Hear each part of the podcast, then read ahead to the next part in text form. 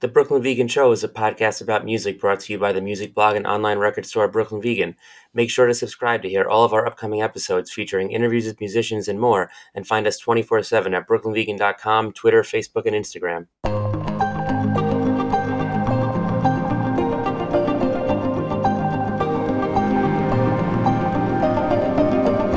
Hey, welcome to the new episode of the Brooklyn Vegan Show. I'm BV editor Andrew Sacker, and today's episode is an interview with the New York rapper Wiki. We're stoked to have Wiki on the show to talk about his not one, but two new records he put out this year, 14K Figaro, which was produced entirely by Tony Seltzer, and Faith Is A Rock, a collaboration with MIKE, produced entirely by The Alchemist. Wiki's been on a roll lately with doing projects with a single producer. Last year, he put out Cold Cuts with Subjxct, and the year prior, he did Half God with Navy Blue and Telephone Booth with NAH.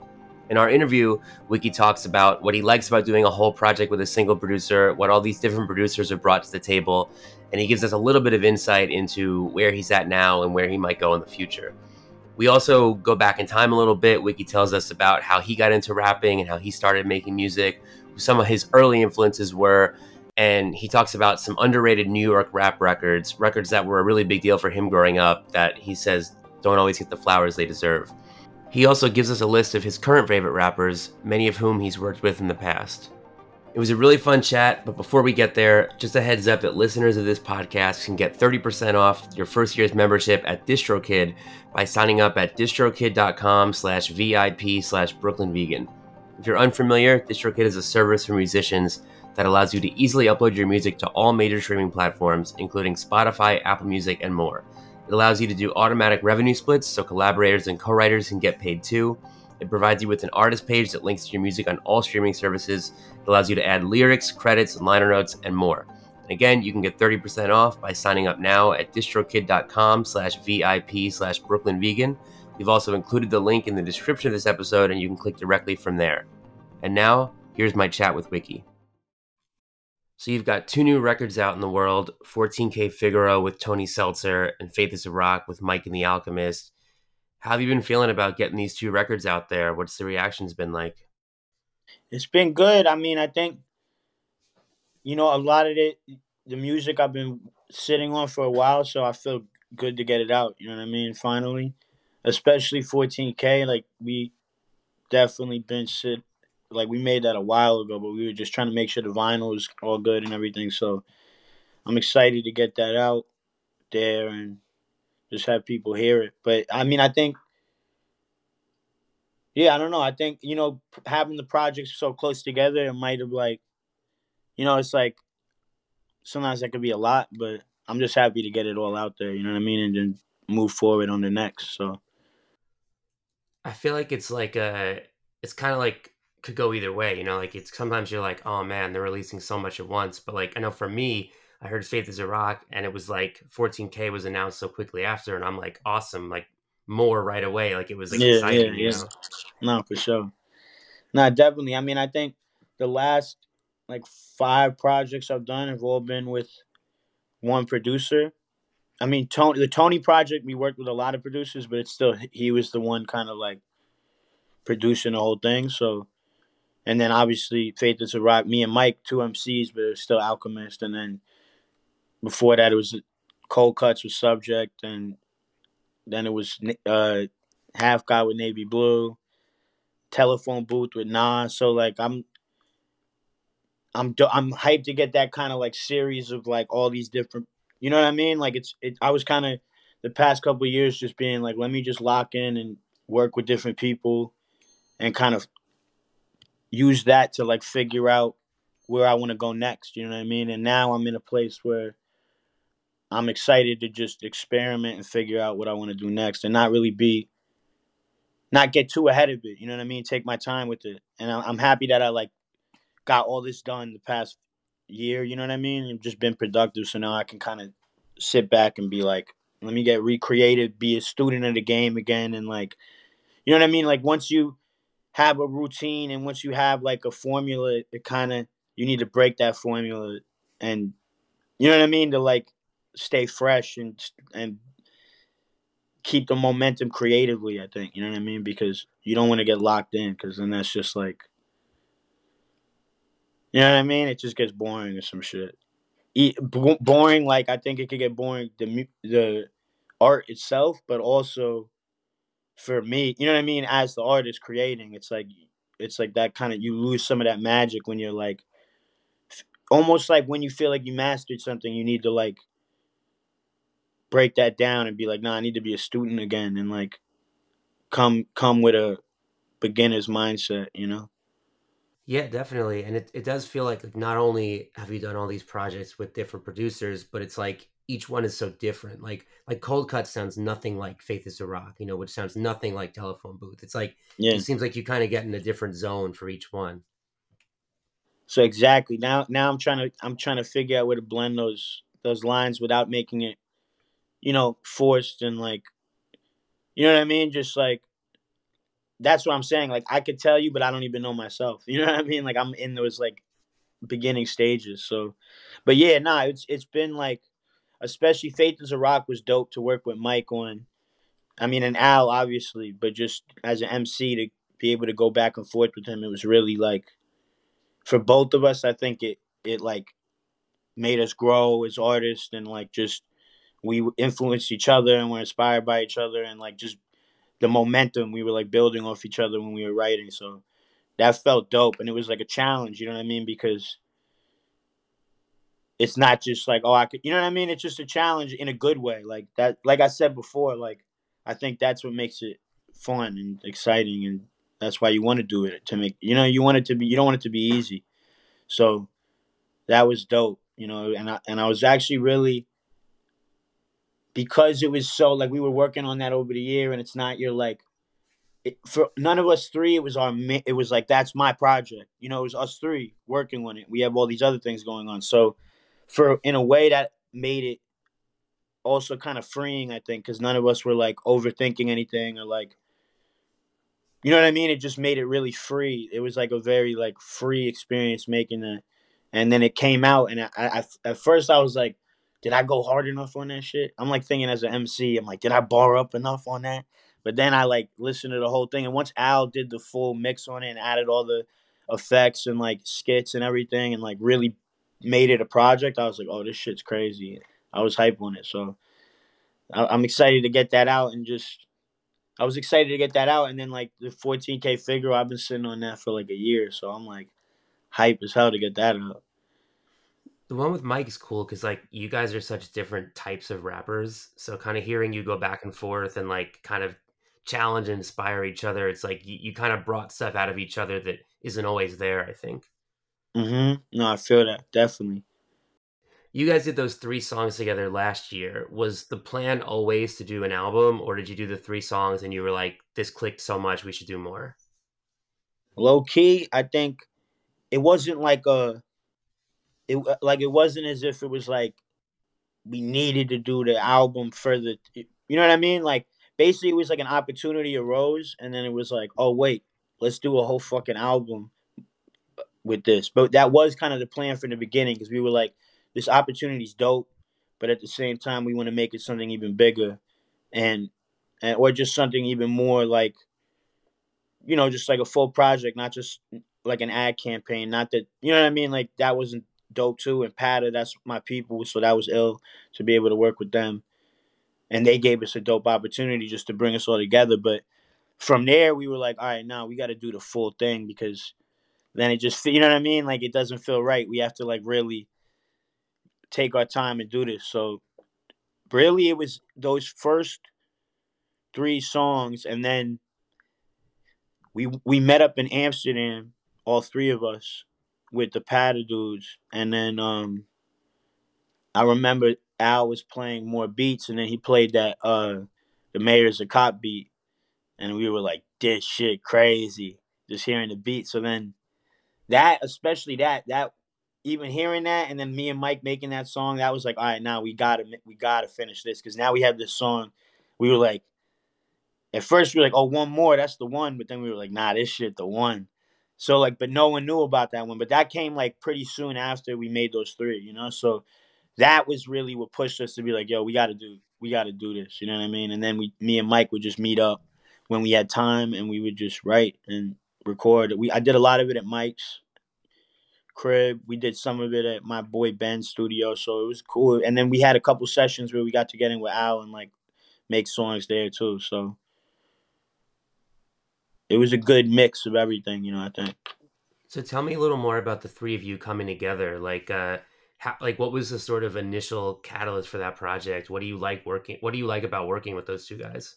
Yeah, for sure. Like, for me, I've always wanted to work with Al, and I've known Al for a while, but I just be in New York all the time, so it's like I don't always get a chance. And like, I've been at the Stew, and I did some of the Half God joints over there. We recorded All I Need over there, so like, you know, I was familiar with the whole world, and you know what I mean, his whole kind of like team and fam. And I have like already, I've been, you know, me and Earl go back, me and Sage go back, so it's like that's already there. And me and Mike go back too. Like, me and Mike and Earl all met at the same time, you know what I mean? So it all kind of like, it's crazy how it happened, because I've always wanted to work with Al. For me, from my perspective, I've been wanting to work with Al, and at the time I really wanted to reconnect with Mike. Not that we weren't homies and shit, just on music, you know what I mean? Like, because we made records back in the day together early, so I was like, yo, I want to reconnect with Mike on some New York, like just what we're both doing here, you know what I mean? And Mike's bigger than New York, you know what I mean? But just he's based here and everything, so I'm like, yo, we got to do this. And I was inspired by what he was doing, you know what I mean? And so I was like, I've been wanting to work with him. So once that opportunity came, I was like, oh, that's hard. We got to do this. And it's with Al, you know what I mean? So it really all like came together. Even though it was put together, it felt really organic to me. Like, it felt like it was meant to be, you know? And I'm hyped to keep working with Mike. I want to get on more Mike production as well. And, continue working with Al too. So I got another joint with Al that I did that, like, when we first had this thing, it was, we needed one. So I didn't even know. I was just, yo, I got the Al pack. I'm like, I'm recording, motherfucker. I got the Al pack. It's over. So I just started recording, but it was supposed to be one track with Mike, one track with me, and then one track with us together. You feel me? So I recorded one track on my own, and the Patta people were like, yo, we want like you on drum, like, you know what I mean? It was like a loop. They were like, we want you on like some, and I was like, all right. So then I did another one, but the one I had, that shit crazy. And even Mike was like, bro, they wildin'. They should have used that shit. He'll tell you. It's called Ancient History, but that's probably gonna come out, and I don't even know when, but hopefully it'll happen, you know? Yeah, I mean, on that New York note, like, maybe I'm wrong, but something that really stuck out to me about 14K is I feel like it's this really New York record. I feel like it's maybe your most like lyrically just like hyper local New York references record since No Mountains in Manhattan. And like for that one, you know, that was like your first big full length introduction to the world. It makes sense you want to kind of show people where you come from. But tell me what brought you back there all these years later, you know, rapping about bacon, egg, and cheeses again, and like all that kind of, you know, it's like it's so like you feel like you're overhearing a conversation on the street in New York or something when you listen to that record. That's interesting you say that, because I didn't really realize that. I think No Mountains for sure. I was like, this got to be New York as hell. Like, this is my first record. Like, da da da.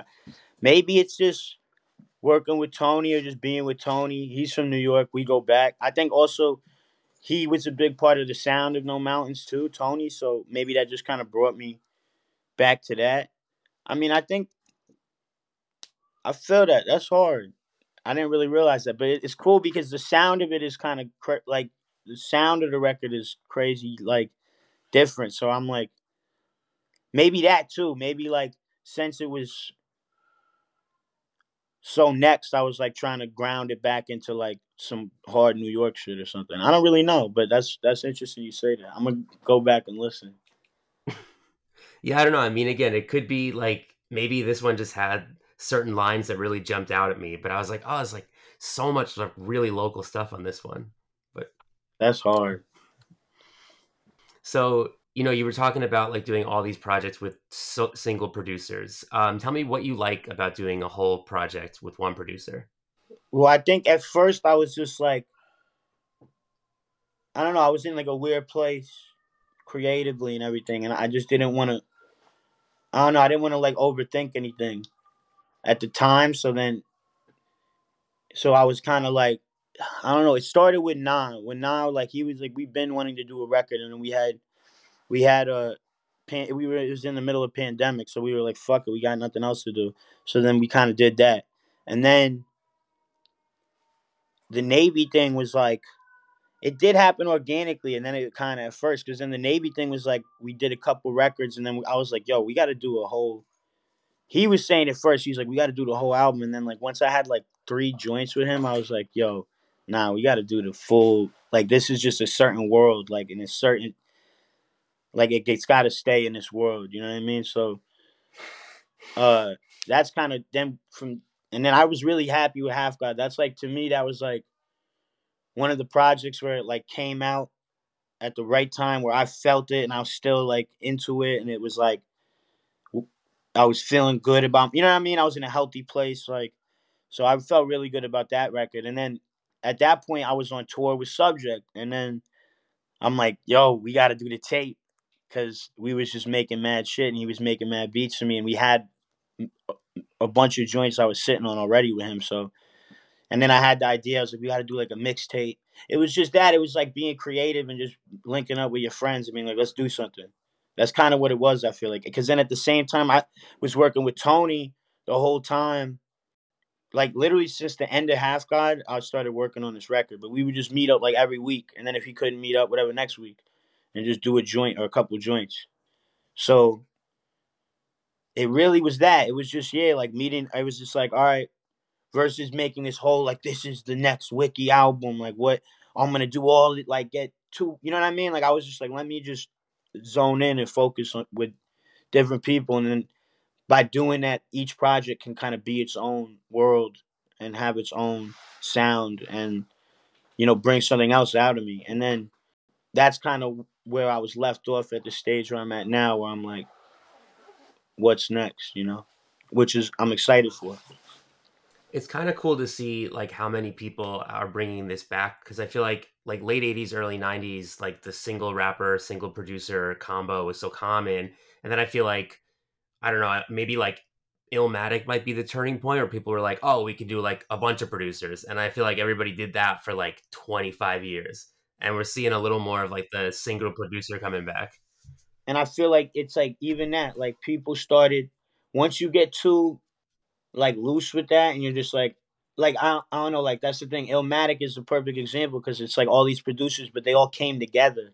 It's like, that's what makes it, it's like, it's not as easy as it seems. You know what I mean? It's not as easy as just being like, yo, let me get like, send me all these beats. It's like they were all coming together to be like, yo, we got to make Nas have the best album because he's like the chosen one right now. You know what I mean? Like, that's how I feel. So it's like, even if that, when I want to work with more people, I want to, not that everyone got to be, but like I want to have that kind of group mentality of like, we're creating this record versus like just me picking beats from different people and then being like, all right, yo, look, I got all these different, it's like when people get like a feature on every song and it's like, bro, like, you just like overdid it with the feet. You know what I mean? When it's like, all right, I get it. You're trying to like hit every different lane, but it's just like, doesn't seem cohesive anymore. You know what I mean? Like, you know what I'm talking about? One of them albums that it's just like stacked.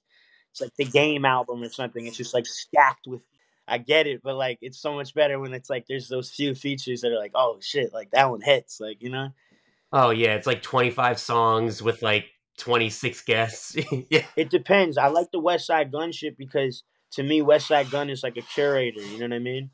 As well as the MC. So it's like, with that, I get it. It's almost like some DJ Khaled of the street, of like on some underground shit, but hard. You get what I mean? But you get what I mean? Just like, I'm curating this whole thing, but I'm also rapping. But I think it can make sense.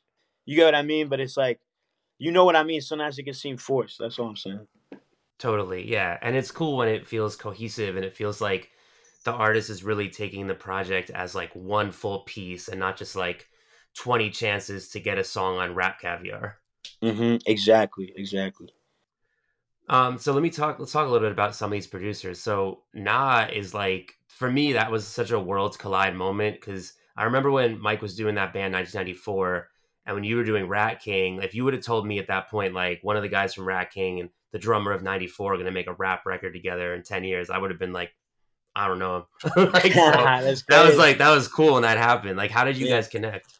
Well, I was playing show. Rat King was playing shows with NAH like since a long time back, you know. So it was kind of like an early connect where we always stayed in contact, and like we would do shows once in a while together, and then we always wanted to work. He worked on some of the records too and shit. He was on Oofy, I'm pretty sure, and like he was on Oofy and No Mountains, but. Yeah, like, it's something we... But you know what he did for Oofy and No Mountains? He was, like, adding sound on top versus, like, we didn't really get a chance to work properly, just me and him. So I think that... And it's the same thing. He's got all these different projects he's working on, and he's got a million things going on. I got a million things going on. It's hard to, like, just link up with one person. The pandemic really gave us that opportunity just because we didn't have anything else going on. And so it's like, all right, let's just do this. And it was cool because he would just send me the joints, and it would be like, that's the joint. And then I would just write to it. You know what I mean? Like, there wasn't much like it was kind of me giving him my bars, and he created the record. You know what I mean? Like, I feel like. That's cool. Yeah. I also want to talk about Subjxct. Him, and I feel like his, like the guys he works with a lot, like Papo, like it's so interesting because I feel like he's got this kind of early 2000s like Just Blaze Swizz Beatz thing going on, and it was like cool to see you bring your flavor to like what he does. Like what attracted you to his music? What do you like about what he's doing right now with that kind of early 2000s like revival vibe? Subjxct's the truth, bro. That's the thing. Subjxct could do anything. That's like they're 2004, so that's their like bedrock. But at the same time, just like it'd be like you in a. It'd be like, oh, the 90s. That's like the bedrock of my shit. Their shit is 04. So, but they're, bro, like, Subjxct's a student of the game. Like, he know all, like, I look to him about, like, all the old school shit. Like, he knows everything. So, and anything he doesn't know, he's seeking out. You know what I mean? And he grew up in the, like, fucking hardcore and metal and all that shit. So he's tapped in. He's got an ear for everything. And, I just think he's like a great talent and got like the potential to be like one of the best. You know what I mean? So, and he's just like one of the greatest dudes as well, and like illest DJ too. So, yeah, man, Subjxct. It all happened naturally. It was like we all met probably a couple like 3-4 years ago, and ever since then we just been gang. Lucas, Papo, me. Reed, Hunter, you know what I mean? SRH, all that shit. Like, so it's been dope. Yeah, Subjxct. I got new stuff with Subjxct too. We're working on. He got heat, but I love that too. Because that's the thing people don't realize. That shit is hard. That's when like people were actually getting experimental as fuck, and people you could look back and you could be like, "Whoa, this aged mad weird," but like it should be hard. That's what I thought was cool about it. Like I feel like. We've seen like so much love for like the early mid 90s. Like that's obviously an important era. So for him to come out and be like the early 2000s was awesome too. Like exactly. That's what's like dope. It's about time to Exactly. I fuck with it. Cuz it's like it's going, you know what I mean? It's also just it's like honest, you know what I mean? It's like real to them. It's like this is what, you know, it's like a lot of the times even like me on some like, "Oh, I love the 90s shit." Like I grew up in the 2000s, bro. You get what I mean? Like I grew up off Dipset. Like, you know what I mean? So I went back and I also grew up on that, but not like, it's like the culture I was in was the 2000s. So it's like and you know, what's interesting is that Sporting Life was very on that too early. He was on the, like, all his shit was like, yo, it was like Volume 2, you know what I mean? Like Hogue, like he was always trying to make those type beats. Sport, like he was mad into like, yo, the early 2000s shit where it was like getting weird as fuck and experimental kind of, but they was like making bops, but it was like weird joints. You know what I mean? Like even that song, like, you know that song "Come and Get Me" by Jay-Z? It's like that song. It's like hella weird. Listen to that song. But it's fire, you know what I mean? But it's like different. For sure. And like, I mean, we're like about the same age. I had like, you know, like I heard H to the Izzo before I heard Reasonable Doubt. You know, I heard like Drop It Like It's Hot before I heard Doggy Style. You know what I mean? Like it's like like exactly. That stuff is formative, I think, for a lot of like people in their 30s and stuff. Yeah, for sure. So speaking of, let's go back in time a little bit. So, you know, you've been rapping for over a decade now, but tell me about like the early years. Like what were some rap records or experiences with rap music early on that made you realize this is something you want to do? I'm trying to think, like, not to sound cliche, but like for me, it was really like the earliest ones was like I loved like Get Rich or Die Trying and shit when I was young, but the shit that really made me fall in love with it was like Ready to Die and like 36 Chambers, like dumb joints, and like, you know what I mean? Like those are the ones that Ready to Die, that was my record, bro. And that shit still is. I listen to that front to back, and Biggie the Truth, bro. Like, not to sound cliche, like Biggie the Truth, like that album is crazy. So that to me, just because he told his story, is like a movie, you know what I mean? Like that shit was like a movie. So that was definitely something. And then from there, I just dug. Then I went into anything I could listen to. You know what I mean? Like, so many different stuff. Like, I was just going back to. I like going back and listening to old shit I haven't listened to in a minute. Like, Muddy Waters by Redman. Like, that record, that shit is crazy. No skips. And I remember being mad into that when I was younger, too. But there's so much influence, because then it's also Dipset was the era I came in, so. Or anything Dipset. Cameron was my favorite rapper for hella long. Like, Black on Both Sides, Most Def is one of my biggest influences. Most Def. I'm like a mix of Most Def and Cameron, I think.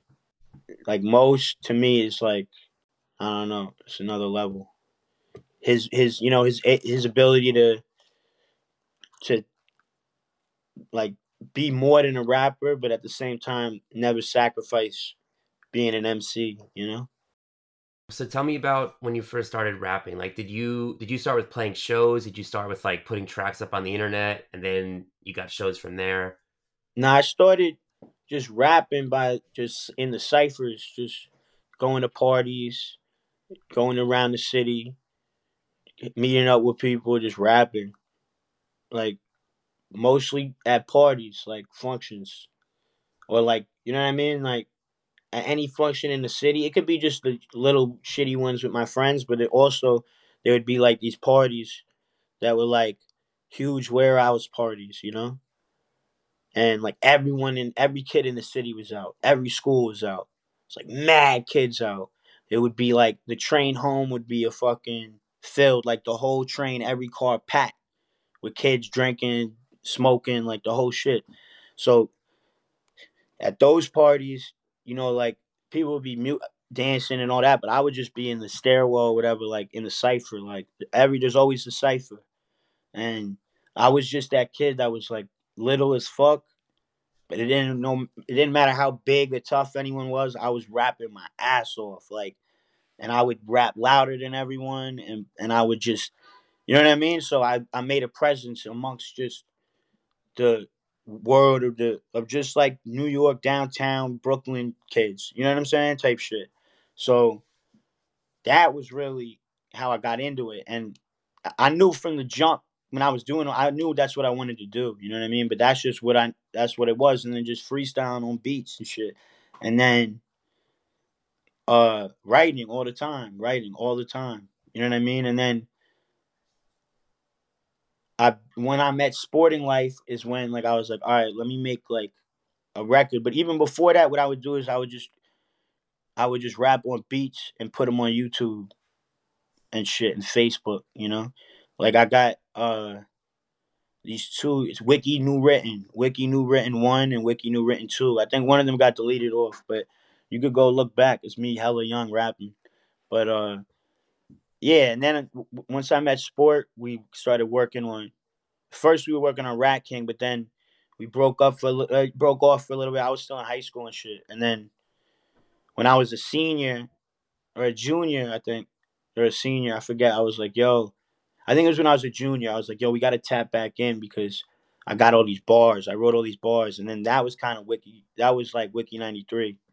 So then we did Wiki 93, and then we started building Rat King back up, which was our initial idea.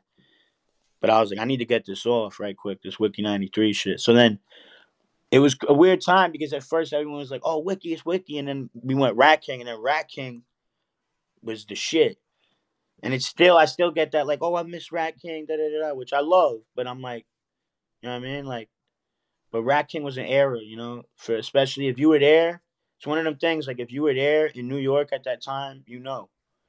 And you were the right age, like, you know what I mean? So, and I'm just happy with that, man. I'm happy that, I'm low-key happy it didn't turn into some, like, extra shit. It's like, for the subtle history, you know what I mean? Those, like, bands that are like, you don't even know about this band that influenced mad shit. You know what I mean? You know the ones? It's like, mm-hmm. The one that did, you know what I mean? Just the one on the low key that's like, bro, it's impact, you know? So when was the first time you got on stage? I mean, I was on stage at, like, I definitely did, like, a talent show in my school or some shit, you know? But for real on stage like that, I remember I did, like, a couple park jams. The OG, my old homie Aaron used to set up just like community events and shit, and he had a few park jams, and he just had me come out and rap. So that was like the first couple of times, and I remember just rapping my ass off but losing my breath crazy, and then being like, yo, I gotta learn how to do this shit right when I'm on a stage and I'm all excited. And that's something I've been rapping forever, so that's something like I pride myself on too, just the breath control and just being able to be a live MC. Yeah, I mean, I don't want to, you know, take shots, but I feel like I see more than ever post-COVID so many people with like really prominent backing vocal tracks. And it's like, you know, to me, it's exciting when you can see someone who's got breath control, who they're really performing for you and not relying on something they made in the studio. You know what I'm saying? No, I feel that totally. That shit takes like the magic out of it. And when you can, and you know, it's this thing where it's like, yo, bro, no one ever used to do that at all. Like not at all. You know what I mean? So it's like, once things become easier and with technology, you're like, this is unfeasible to do. It's like, nah, people did this. Like, and once you do it and you master it, it's like, that shit's incredible. That'll fuck people up. Fuck people's heads up when they hear someone like, and they're like, it doesn't have to be like the record, but like, you know, just like at that level, even if it's different, just like, whoa, this is like a, wow, this, you know what I mean? Like, when I'm out there, when I'm watching live sets and I hear that, I'm like, whoa.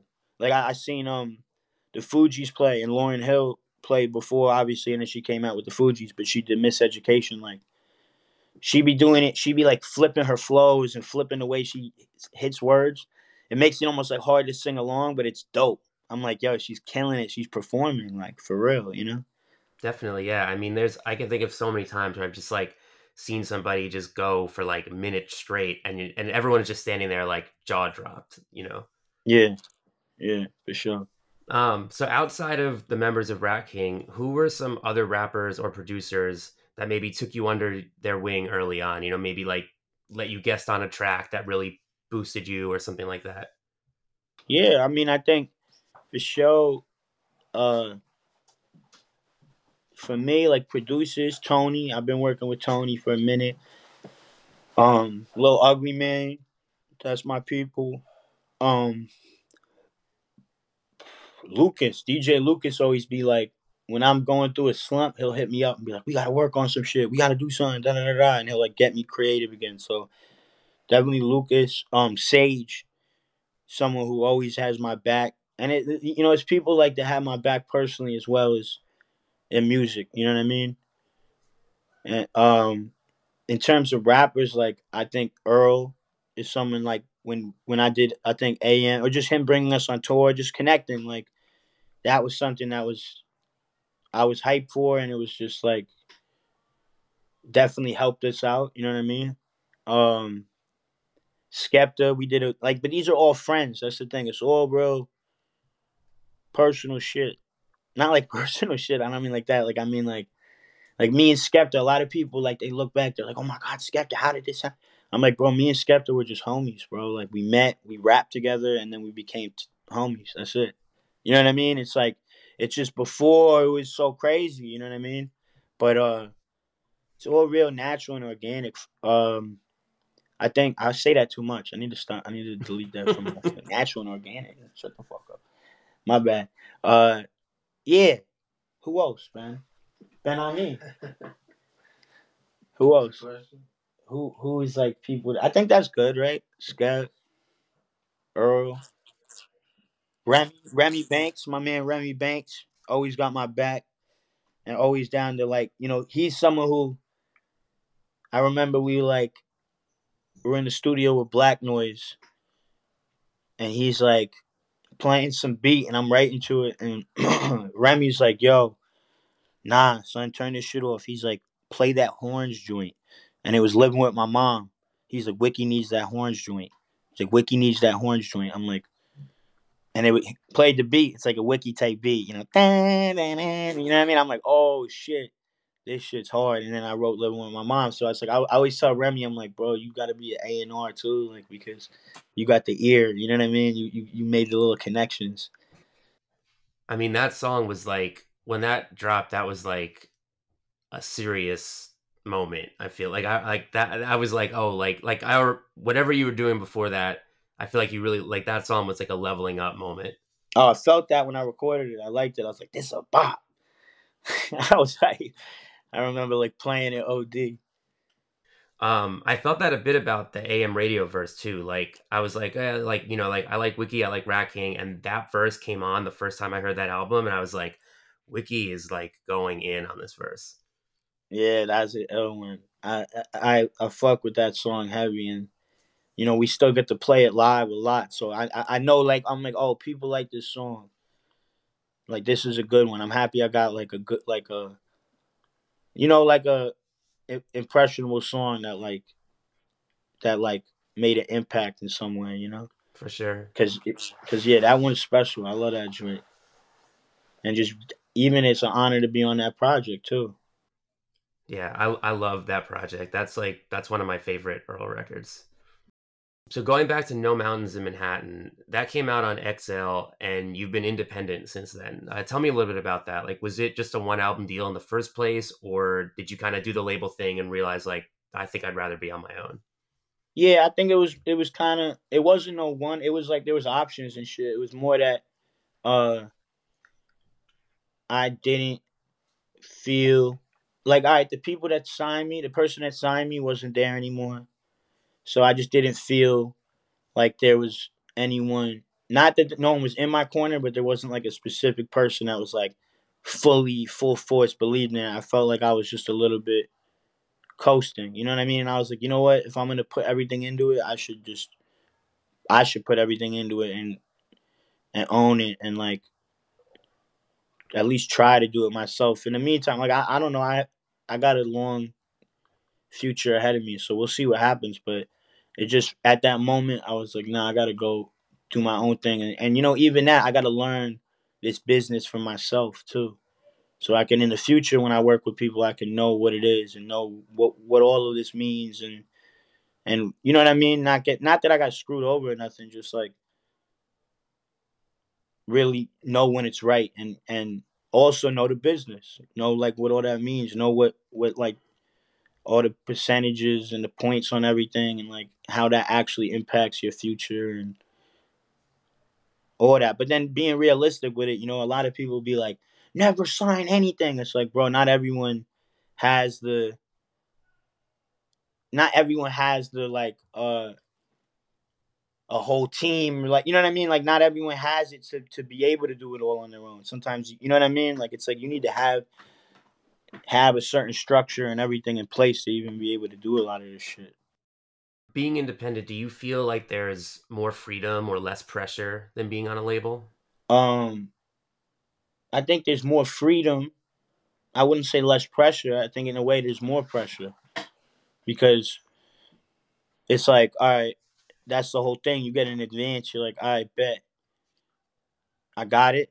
Now I can, whatever happens, like the record pays it off or it doesn't, whatever. But on your own, it's like you really gotta, everything you're putting into it, you're trying to make it back, and it's like up to you to do it all. You know what I mean? I mean, I get you, there's the pressure of like, in the past I've been like almost, I'm like, damn, like I'm signed to this thing, like I need to do well so that like, but it's like at the end of the day, like fuck it, we're artists, bro. Like if they're putting up money and they believe in something, it's like, all right, you believe in the art and you want to like figure out how to sell it and monetize it. That's cool. I'm all about that, but I'm an artist at the end of the day. So, you know what I mean? Shit could take fucking 10 years for people to realize if it's hot. Like, it, you know what I mean? Like, I don't care. I'm just, not that I don't care, but it's like, I can't lose focus of that. You know what I mean? I can't lose focus of that. So that's what I mean. It's like the pressure is, it's like, sometimes it's like, all right, if you have a label, you have all this structure. I could just be making music and being like, oh, I could even be like, oh, what songs y'all think? Y'all pick the songs. It's like, I got to pick the songs. You know what I'm saying? That shit's actually kind of hype. Like, that's the thing. It would be dope to have, like, not a label, but even someone or someone you help, OD trust, that you're like, you know, even I was hearing some shit on Instagram. It's like Offset talking about how, like, he was like, I didn't like Ric Flair or some shit, but he was like, I guess, I don't know, Metro Boomin maybe picked all the songs for the album, but I was like, that's ill. He was like, yeah, he picks all the songs. He knows. I trust him. He's like, I didn't even know it was going to be on the album. Like, you know what I mean? But I like that idea of, like, it's not, like, just the label. It's, like, this dude he trusts. Like, yo.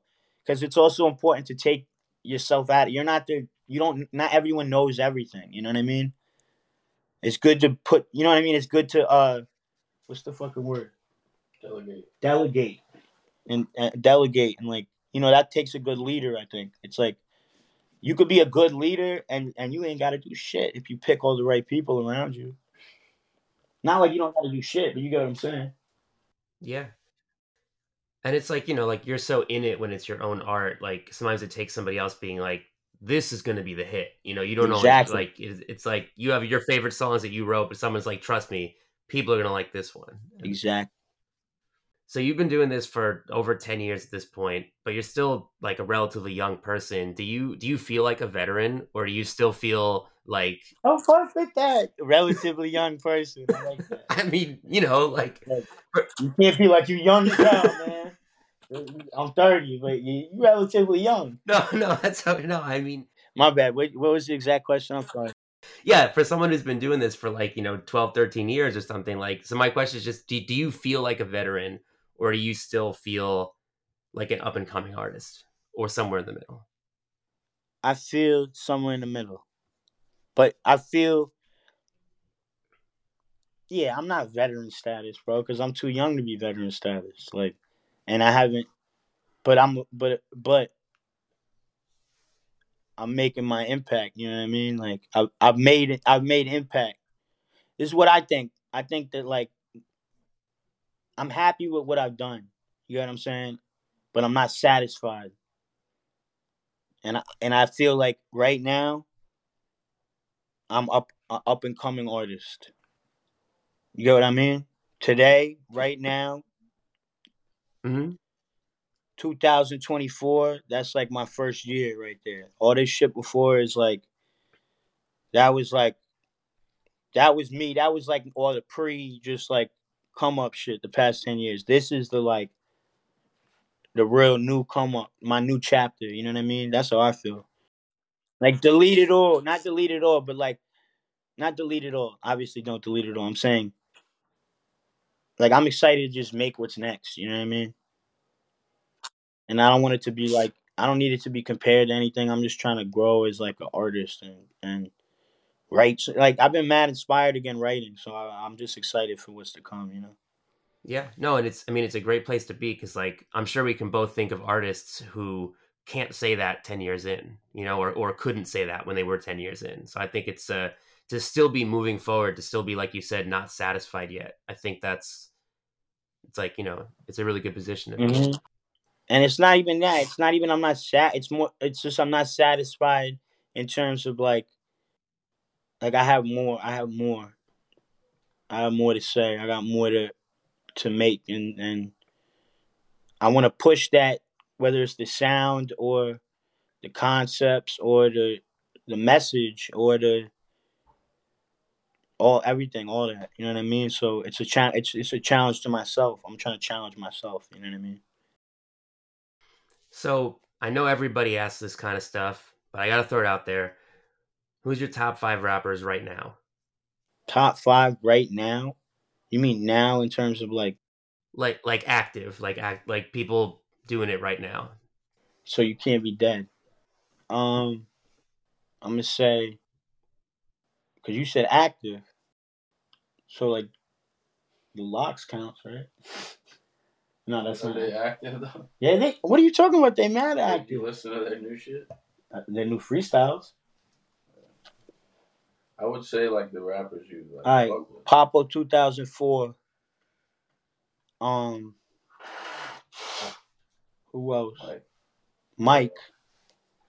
Earl Sweatshirt. Who else? DJ Lucas. I need to say someone that I don't know too. I know what do I be listening to? That's like no. I don't fucking know the fifth. The fifth is the crucial one. The fifth is who be really doing that thing? Kai. Oh, a Kai solo. Boom. Neonte too. I fuck with Neonte, bro. Oh, yeah. That shit hard as fuck. Navy Blue. All the homies, bro. I put on for the fan, man. It's not a coincidence, though. It's not a coincidence, though. Your old Drew. Zalupas. Main, like, one of the best. Rock Marciano. There you go. That's someone that I don't like. That's not, like, my... like, I met him, but it's not, like, my... Rock Marci's, like... Come on, son, like this. It's like perfect. It's just like, come on, bro. Rock Boldy, one of my favorites. Just like the Boldy you can listen to 1,000,000 times and you're still hearing new shit. So yeah, man. Definitely like also I like some like I'm trying to think about who else. Low key, my boy Slicky Boy put me onto this dude, Big X the Plug. This shit kind of hard. You know that dude? Yeah, he's awesome. See, I'm out the loop. You could tell I'm out the fucking loop, Ski, bro. I'm 30, and I need more young heads because I need to learn. But you know what I mean? I've been listening to old shit a lot. Like I've been listening, like I was telling you, I was listening to the fucking Muddy Waters, and when I mean Muddy Waters, the album. Respect to Muddy Waters. OD Respect to Muddy Waters. When I'm talking about Muddy Waters, the album. Redman. I already told you. We talked about an interview. And, I've been listening to the Bosses, Volume 2, Vado and Cam. See, Vado, people don't know. Vado, hella regional. Vado was the fucking truth. When he was first coming up, like, he was this is the next guy, bro.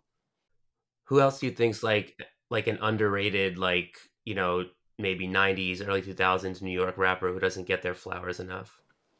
Oh, I got you right now, bro. Who doesn't get their flowers enough? Nature. Definitely doesn't get his flowers enough. Nature. Even AZ doesn't get his flowers, but he gets his flowers, but it should be more flowers. G-Dep. G-Dep needs more flowers. Even Shine needs more flowers, bro. But I'll say that number 2 is Nature and G-Dep. I be telling people, I'm like, bro, you want to be good at rapping? Listen to Nature. Listen to Nature and you'll be good at rapping. Just listen to that shit. And you'll be good. I mean, you got to be good. You got to have rhythm and shit. But I'm saying it's like, bro, he's insanely nice. So just check out for beginner listeners.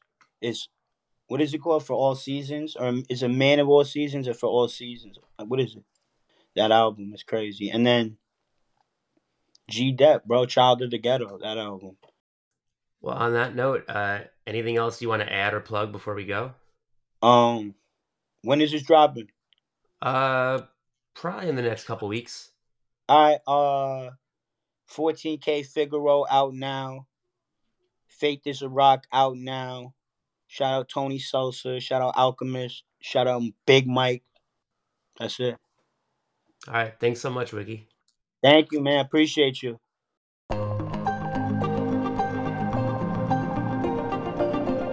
Hey, thanks again to Wiki. Thanks so much for listening. Go check out Wiki's two new records out now, 14K Figaro with Tony Seltzer and Faith Is A Rock with Mike and The Alchemist. And if you like what you heard in this episode, give us a good rating, subscribe, tell your friends about us. All those little things go a long way, and we really, really appreciate it. Thanks so much. See you next time.